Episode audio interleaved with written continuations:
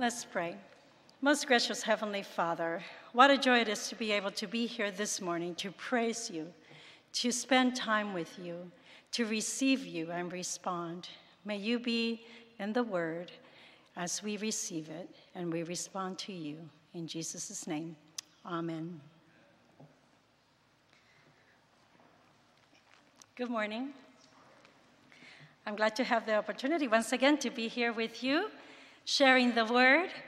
This morning, I want to talk to you about worship. And I'm going to get more into not what worship is, but um, are the pattern of our lives toward worship. What should it look like? What is your singular focus in life? Think about the things that are important to you. If you were to rate them, what would be the single most important thing on that list? What are your priorities?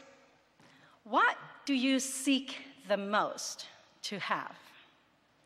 If you were to obtain what you seek or that goal that you're trying to achieve in your life without any limitations, without any restrictions whatsoever, knowing for sure that you are going to get it, what would it be? What would it look like? How would it reflect in your life? Would it be happiness? Would it be fame? Would it be fortune? Or perhaps health?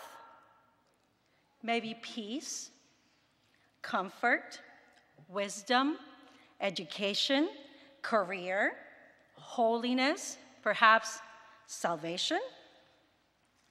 This is all a good list of values, perhaps accomplishments. And they all have their merit in themselves, of course. There's nothing wrong with them within the right context.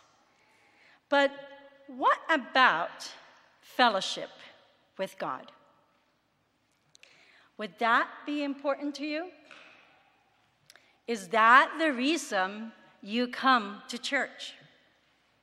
The general sense of what worship is is widely known. And I'm sure that if we were to ask you how you felt about worship or what worship is to you, you would come up with a list of things that would describe that. But here's the thing the specifics of what worship means are more vague.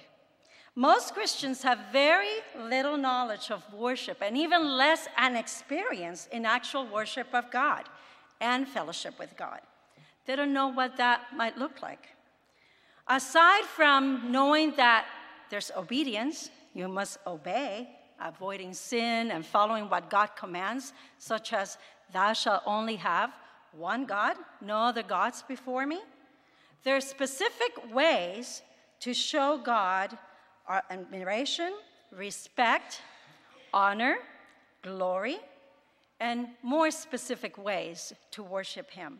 Almost everyone you ask puts the emphasis on what happens up front on Sabbath morning, forgetting that worship specifically involves our total life and what takes place inside of us every moment of every day.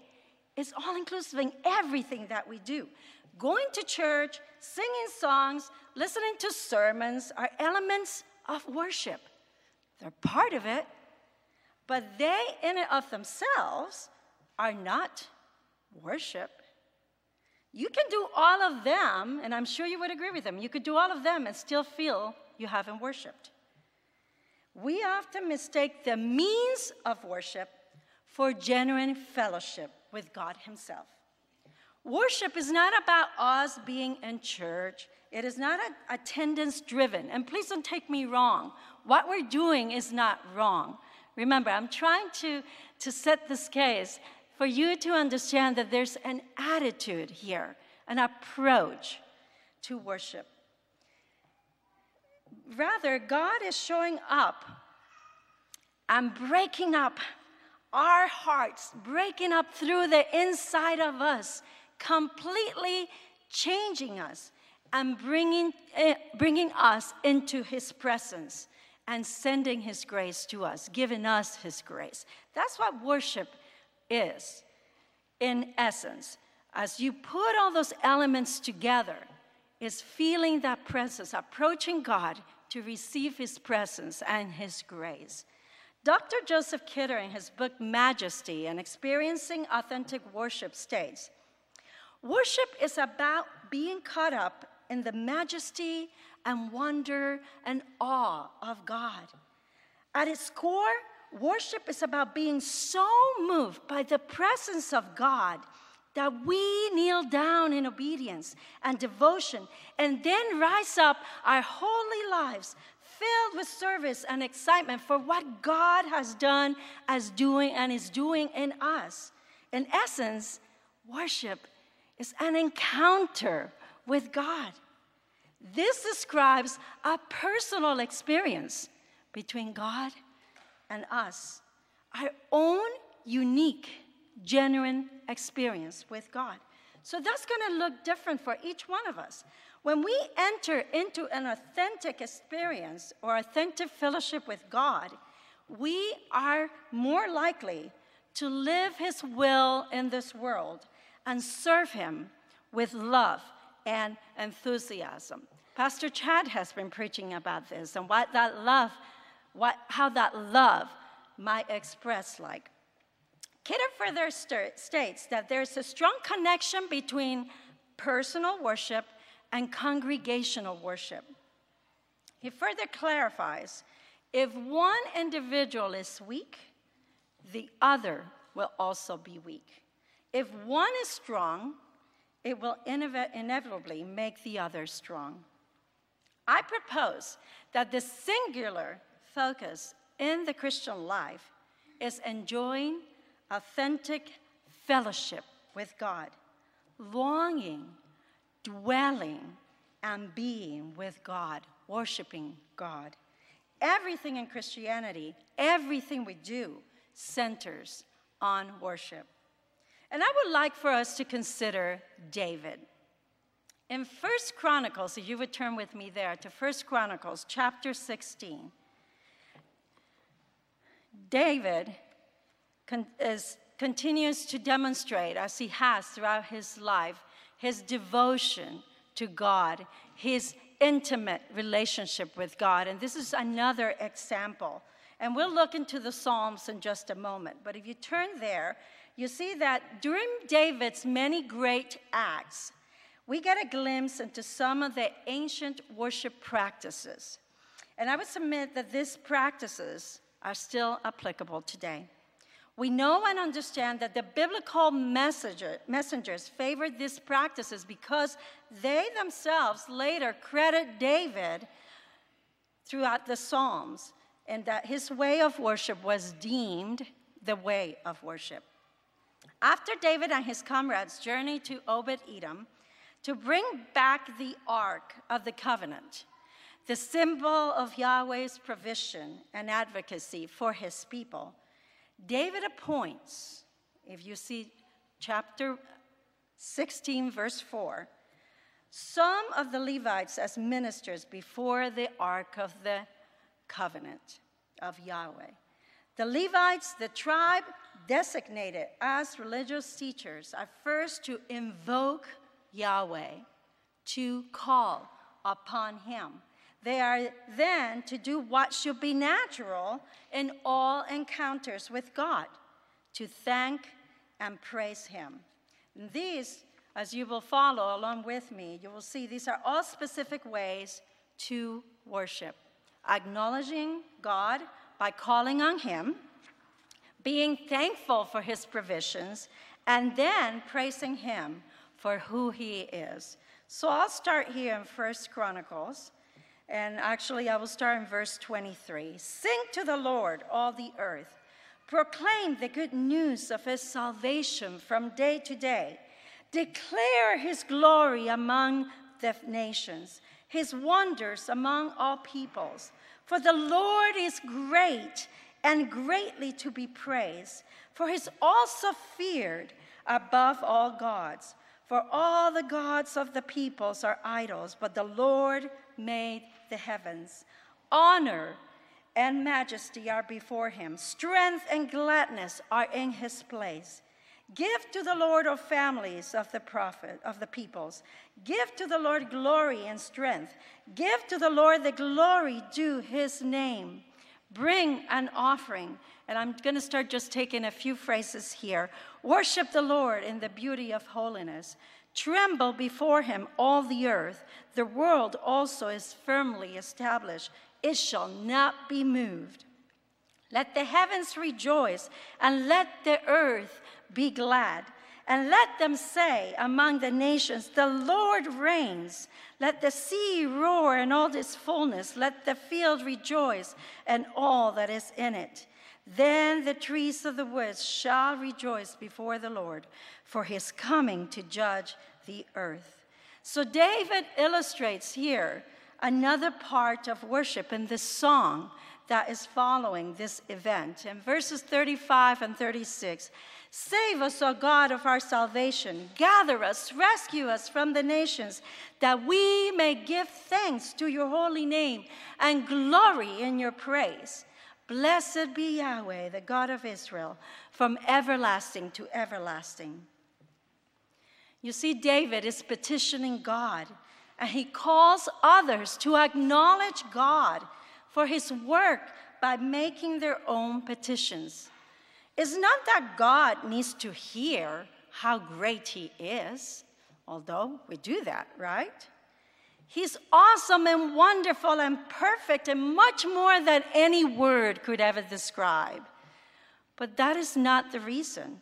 The real reason here is that we need to be reminded how wonderful and how great and how awesome God is.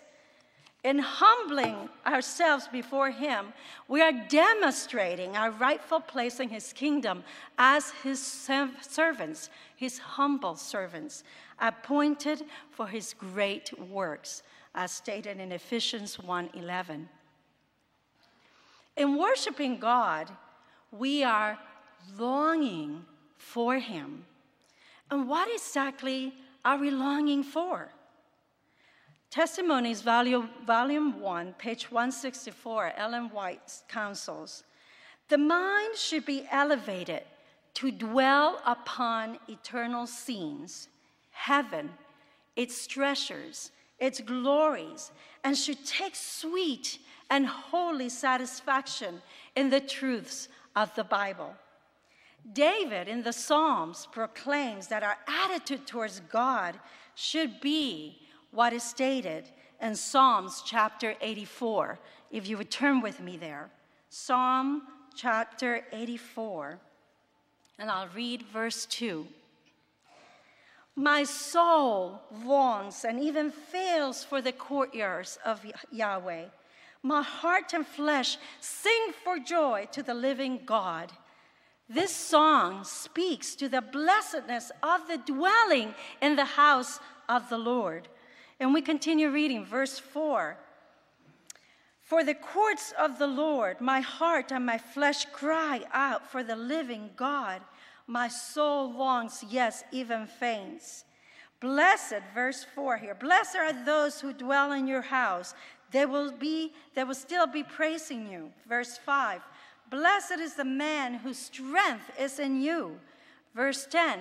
For a day in your courts is better than a thousand. I would rather be a doorkeeper in the house of my God than dwell in the tents of wickedness. For the Lord is a sun and shield. The Lord will give grace and glory. No good thing will be withheld from those who walk uprightly. O Lord of hosts, blessed is the man who trusts in you. If you turn with me to Psalm 27, David also describes here a song which expresses his greatest quest, the one thing he seeks. Psalms 27 The Lord is my light and my salvation. Whom shall I fear? The Lord is the strength of my life. And here's verse 4 One thing I have desired of the Lord that I will seek, that I may dwell in the house of the Lord all the days of my life, to behold the beauty of the Lord and to inquire in his temple. Verse 8 When you said, Seek my face, my heart said to you, Your face, Lord, I will seek. O God of my salvation. Number 10 The Lord will take care of me. 11 Teach me your way, O Lord. Verse 13 That I will see the goodness of the Lord. And verse 14 Wait on the Lord, be of good courage, and he shall strengthen your heart. Wait I say, on the Lord. Dwelling in the house of the Lord. David pulls together three major strands here. It's sort of like a rope, as you, if you can imagine, of the personal experience that we need to have with God. And this um, analogy of these strands were also used by the ancient philosophers. It was called the triple star of value in the human experience. The philosophers would summarize what it was of worth in three words beauty, truth, and goodness. Intrinsic qualities from which all values are essentially derived. Plato used these in his writings and explanations. Others who were not followers used this, and it appears time and time again in many writings and luminaries in the early days. So, the first goal here in this chapter that we see is to behold the beauty of God. Noam, a beauty that moves the beholder. Now, I'm sure that you all relate to this. Have you ever seen a beautiful person? Yes. And how they move us just by the way perhaps they, they behave, perhaps their smile, the way that they speak. There's something about beauty. And God gave us beauty to enjoy, right? He gave us eyes to enjoy beauty. But most of all, His beauty. David longs to behold this beauty of the Lord in the sanctuary.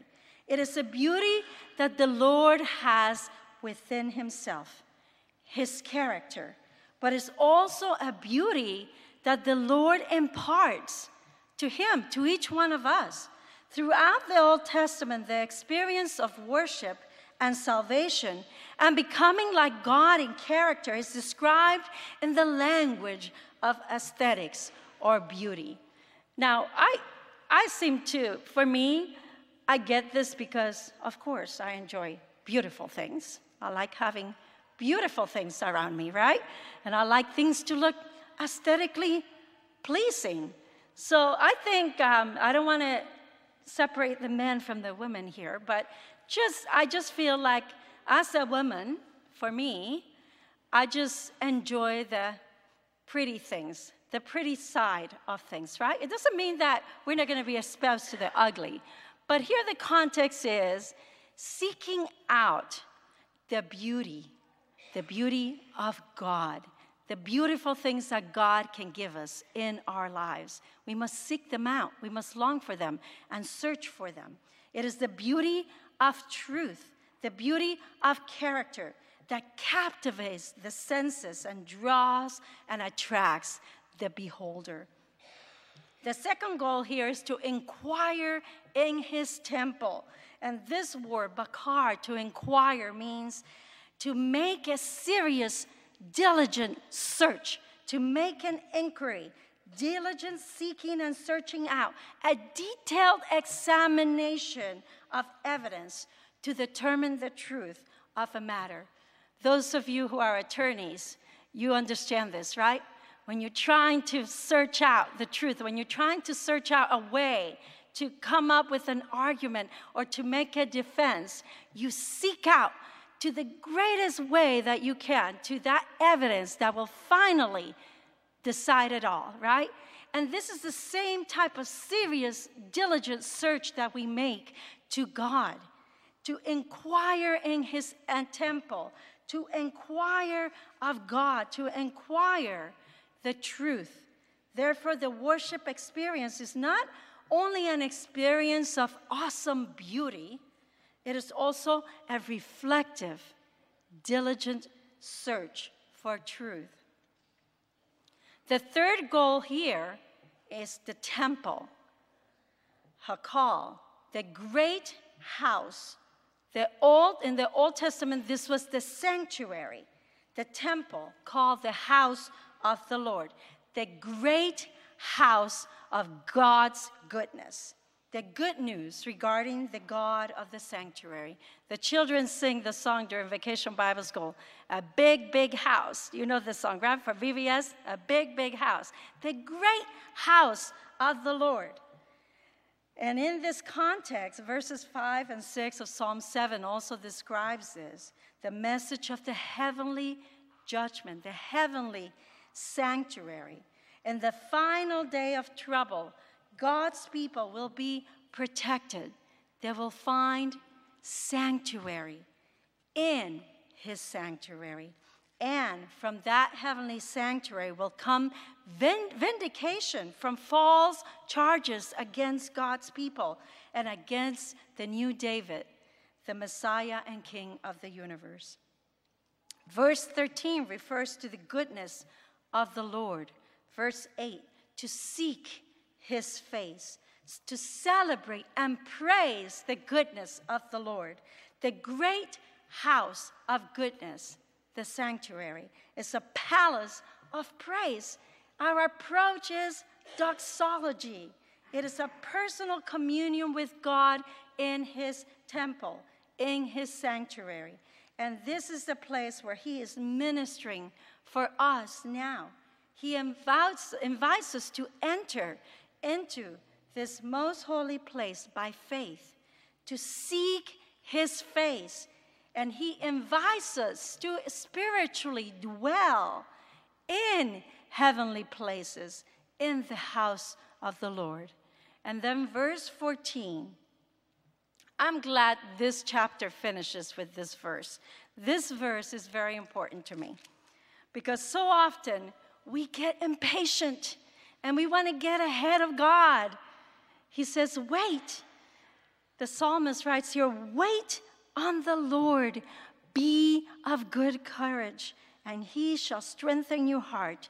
Wait, I say, on the Lord.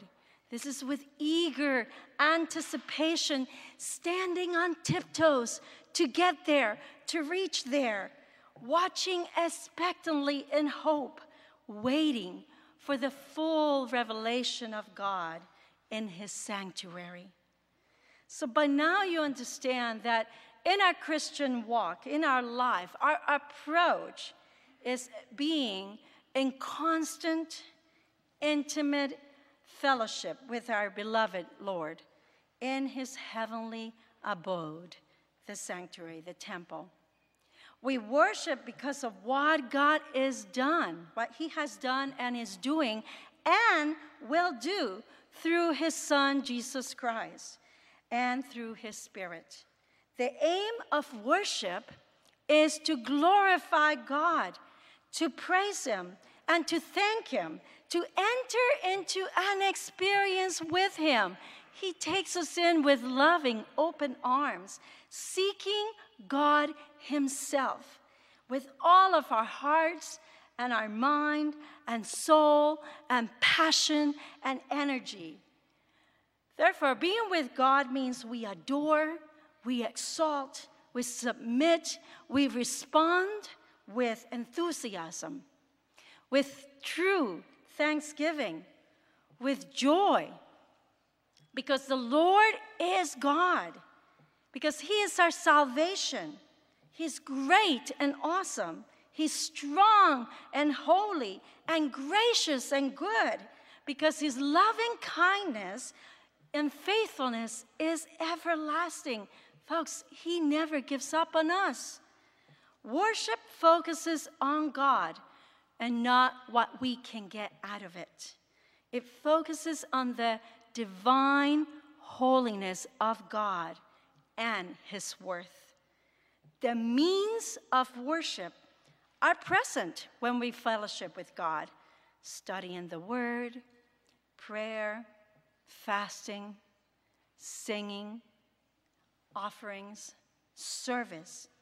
But much more than that, worship challenges us with a clearer understanding of ourselves when we encounter God. We see our shortcomings, which leads us to seek God's forgiveness. See, it's not worth it, but in God's eyes, we're worth everything because of Jesus Christ.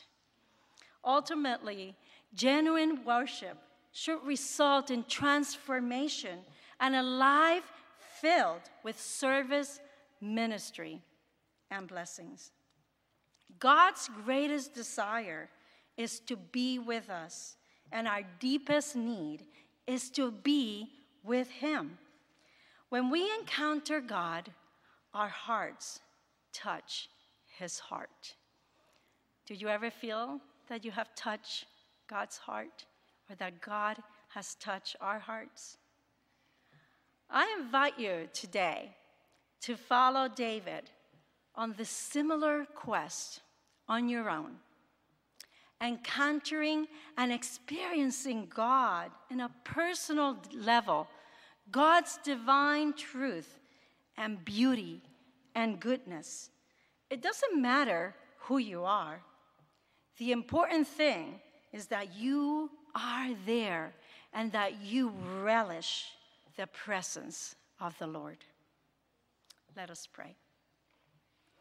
Lord, as we understand your love for us and how much you desire to commune with us, may we continually seek you out and never let you go.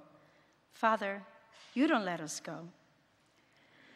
May we dwell in your beauty and your truth and your goodness. And may we remember that being with you is the single most important thing of our lives. Amen.